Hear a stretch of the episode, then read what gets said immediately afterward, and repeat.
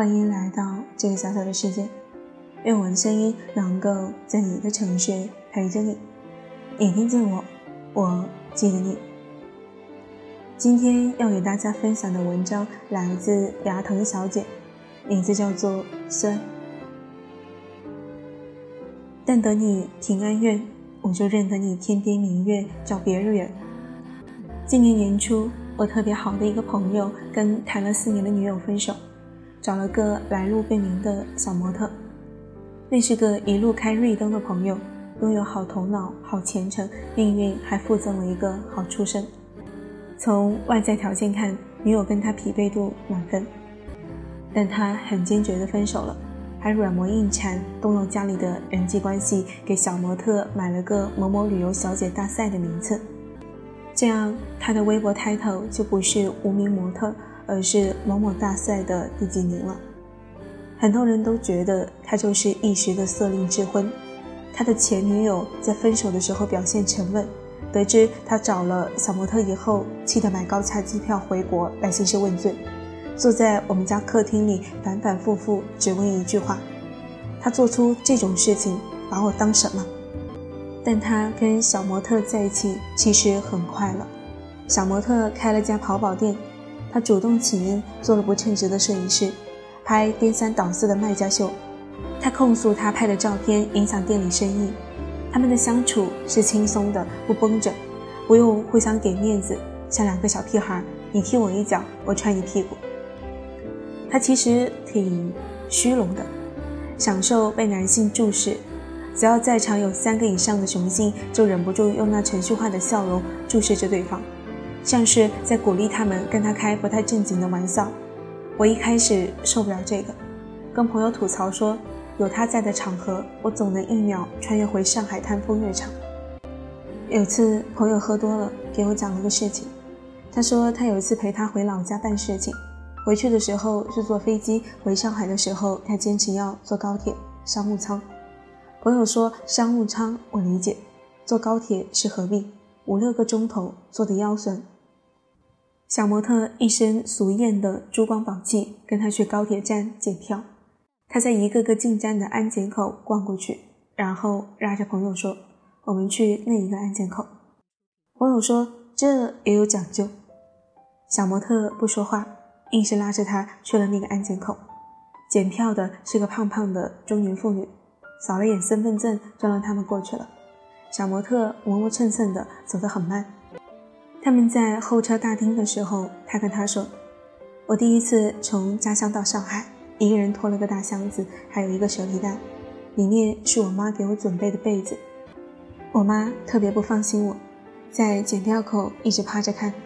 那个检票员很不耐烦，说别挡着后面的人，真那么不舍得，就陪着去了。”其实我妈就趴在栏杆上，没有挡住任何人。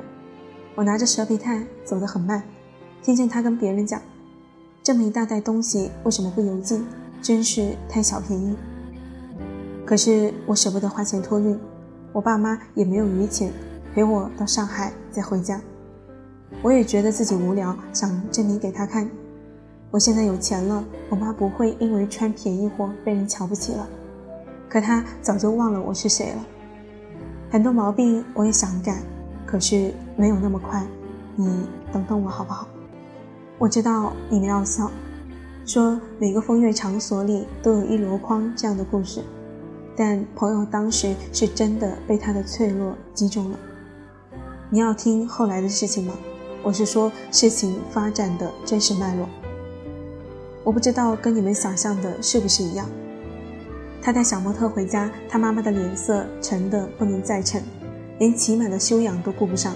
他跟我陈述说，他妈故意在洗衣间问起小模特的学历，然后假装意识到自己的失言，演技浮夸地捂着自己的嘴巴，说：“哎呀，我是不是不该问这个？”他捏着筷子沉默。在小模特去卫生间洗手的间隙，他妈妈拎起他挂在椅背上的大牌爆款包。似笑非笑地看着他，说：“你怎么会看上这么俗气的东西？”一语双关，他都忘了澄清说那是他自己花钱买的。他们在一起以后，他就从公司辞职了。过去的一年，他在公司待得很压抑，宁愿在家有一搭没一搭挣钱，和他一起虚掷时间。朋友花钱大手大脚惯了，从某种意义上来讲，那几个月是他在养他。但这话没有人不识相的去告诉他爸妈。小模特是在人情世故的场子里混大的。那之后没几天，他就平静地提了分手。分手前搁下的最后一句话是：“房子我住到年底的，你安心住着吧。”有次我回家，我爸妈都不在，就去他家蹭饭吃。太熟了，熟到他爸妈可以在我面前喋喋不休地念叨他们儿子；熟到朋友也无所谓脸面，留我一人在餐桌上。他自己趴到窗子前吹风，我一边吃着他妈妈夹的菜，一边尴尬地回应着他的抱怨。朋友忽然大喊一声：“你快过来！今天好多星星！”我放下筷子凑过去看，不是星星，是他们家餐厅的灯反射到了窗外的大理石上，看起来像密集的星星。其实不是，杭州哪看得到星星？我笑着骂他脑子有病，他很失落的哦了一声，轻声嘟囔：“他带我回他的老家，那边星星可多了。”我知道他说的他是谁。我说：“你说话轻点呀，你妈万一听到又要哀叹家门不幸了。”他抬头盯着星星，大理石上映照的小小光芒，说我最近怎么老想起他？他那些不太能放到台面上说的过去。那些钻过枫叶场遗留下来的习惯，包括他有时无意识的卖弄风情和贪婪，他都知道。他只是天真，也不是蠢，但他喜欢跟他相处的分秒，是那些分秒在提示他，他是鲜活的。长大了，再好的伙伴也不会一本正经的谈论爱情，但我们都心知肚明，一种鲜活由爱情一手创造。朋友周哲的打听到了他的消息，他跟一个比他大好多的真正拥有话语权的人在一起了，俗称旺富豪。他的微博注销了，他再也不必计较什么 title，他以后不用出来讨生活了，也不用大冬天的瑟瑟发抖拍夏装的伤心照片了。一些朋友知道了这个后续，他们笑话他，说你看那什么无情什么无义，也不过是被踹开的垫脚石。人家找到真正的金主了。朋友在这件事情上表现了难得的品质，他一言不发，无论传言里的他多么可笑，他都不跟着踩他一脚。我们只谈论过一次这个事情，他就说了一句话：“是我不好。”谁也不能否认他们真的相爱过。他给他烧过家乡菜，在他高烧的时候整夜不睡，一遍遍起床给他额头放毛巾。他拥紧被子，出一身汗，被子上其实是有不太让人舒服的气味的。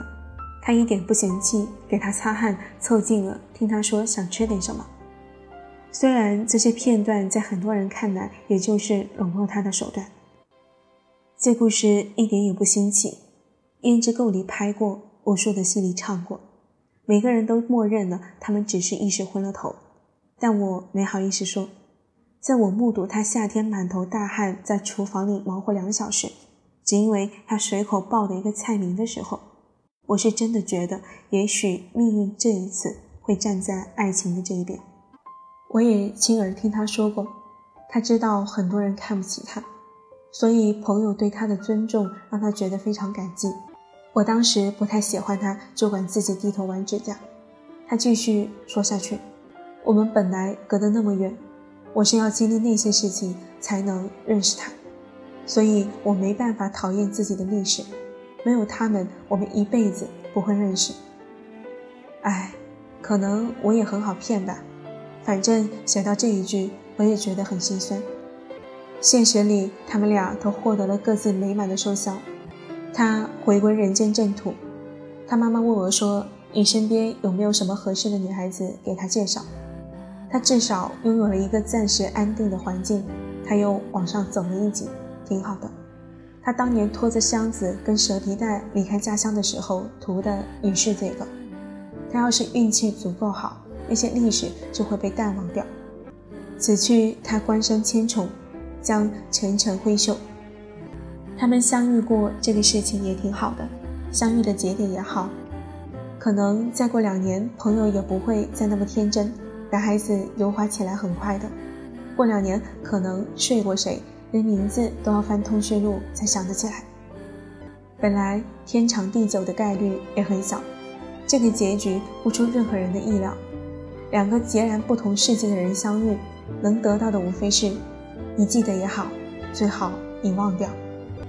二零一六年很快过去了，我年底主要在论文之间疲于奔命，我也不知道自己写这个是怎么想的，我不知道读者会不会像我一样被戳的有点难受，还是你们觉得这就是一桩旧风尘，最后发现风尘还不必劳烦他旧。人渐渐长大，A 点变高，笑点变低，打哈哈变成习惯，心脏好像越缩越小，变得危险。可以躲过一切的冲击，当然也不会再被什么情感精准击中了。这种平安其实也挺无聊的。再回到那一天，我跟朋友扒在他家窗口，看大理石上灯光模仿的星星。我作为一个专注泼人水的人，说其实你想那些都不重要，真的跟他在一起，后患多多，麻烦无穷。人最后都会选择一种最舒服的活法的。他说。嗯，我只是有点放不下一个事情。有次我们俩在厨房里，他洗菜，我削土豆皮，结果莫名其妙的一块瓷砖掉下来了。我离墙近，按理是掉到我手上，想不通他怎么就接住了，一手的血。我开车带他去医院，他一路上都在安慰我，说没事的，小时候经常磕磕碰碰。他说要是你。小腿被桌角撞一下都可以好半天吧。看电影看到有人挨枪子都要闭眼睛。我胆子小也是我的错。他用那种我不太能形容的语调说下去，就像窗外漫上了一层雾。我以前觉得女孩子都是这样的，她不是。你们谁也不觉得她珍贵，她也觉得自己就该忍着。分手以后我就老在想。也不知道他的手有没有留疤，还疼不疼？其实我有他的微信，只是他们还在一起的时候，他老发淘宝上新，我觉得很烦，就屏蔽了。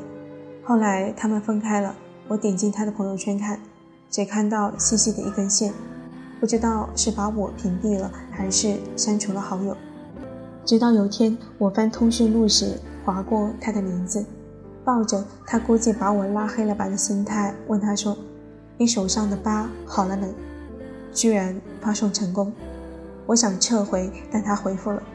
他说：“好了，谢谢你。”我也不知道该怎么接话了。刚想要不扔个表情过去，就看到他发过来一句：“年底了，估计他很忙，让他多注意身体。”我说好。过一会儿想再寒暄。就显示对方拒收你的消息。《胭脂扣》里有一句唱词，我一直记得很牢，出自客竹秋恨，叫做“但得你平安愿，我就认得你天边明月照别人圆”。就算是无聊的平安，也是平安，也是我对你的全部的心意。那祝你们，祝天真的人永远天真。至于那个满手是血都不掉一滴眼泪的人，多年后倘若再见，希望你变得珍贵些，希望你变得咬到一口烂苹果都要大惊小怪好一阵的人。人是因为被爱才珍贵的，知道有人心疼才会喊疼，而有人曾经心疼过你的，你并不是在爱里一生潦倒的人，请你记得。好了。今天的故事就给大家分享到这里。不知道大家听完这个故事后有没有一种淡淡的愁绪？是啊，两个不同世界的人通过一些原因在一起，但是真正选择走到最后的没有几个，因为人都会选择那条比较舒服的路一直走下去。最后，感谢大家的收听，晚安。